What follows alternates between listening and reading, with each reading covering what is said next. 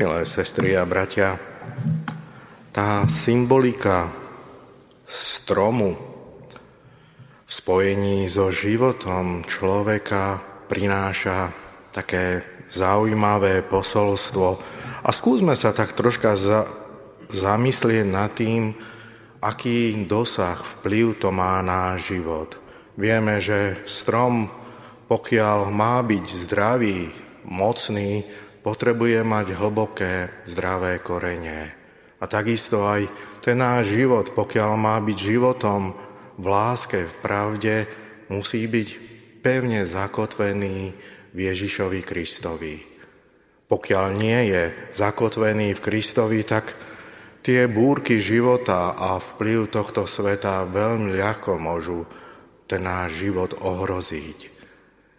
Takisto ako strom je zasadený niekde, tak aj nás Boh umiestnil do prostredia, v ktorom máme určitú úlohu, svoje poslanie a tým poslaniem je prinášať jednak pravdu Evanielia a dobro a lásku.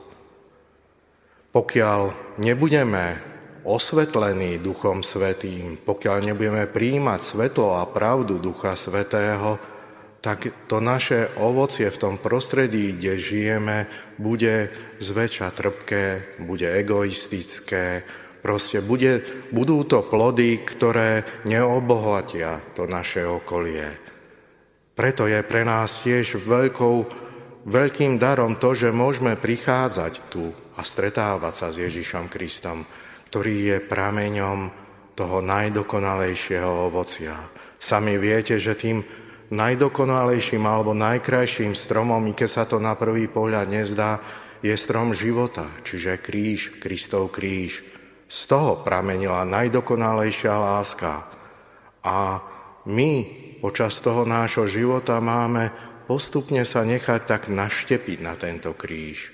To neznamená, že máme vyhľadávať utrpenie alebo bolesť, ale máme sa naučiť máme sa naučiť príjmať Božú vôľu a podľa nej aj konať.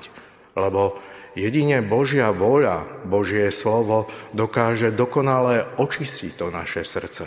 Pán Ježiš to jasne povedal svojim učeníkom, že vy už máte čisté, vy, vy už ste čistí kvôli pre slovo, ktoré som vám povedal. A aj my budeme mať čisté, slo, čisté srdce, pokiaľ budeme príjmať Božie slovo, žiť podľa Neho. A je to potrebné, lebo tak ako ľudová múdrosť vraví, pokiaľ, e, že strom, ktorý je znútra zhnitý, raz padne, tak aj my, pokiaľ nebudeme mať čisté srdce, vždy tie naše, e, ten náš život bude v ohrození.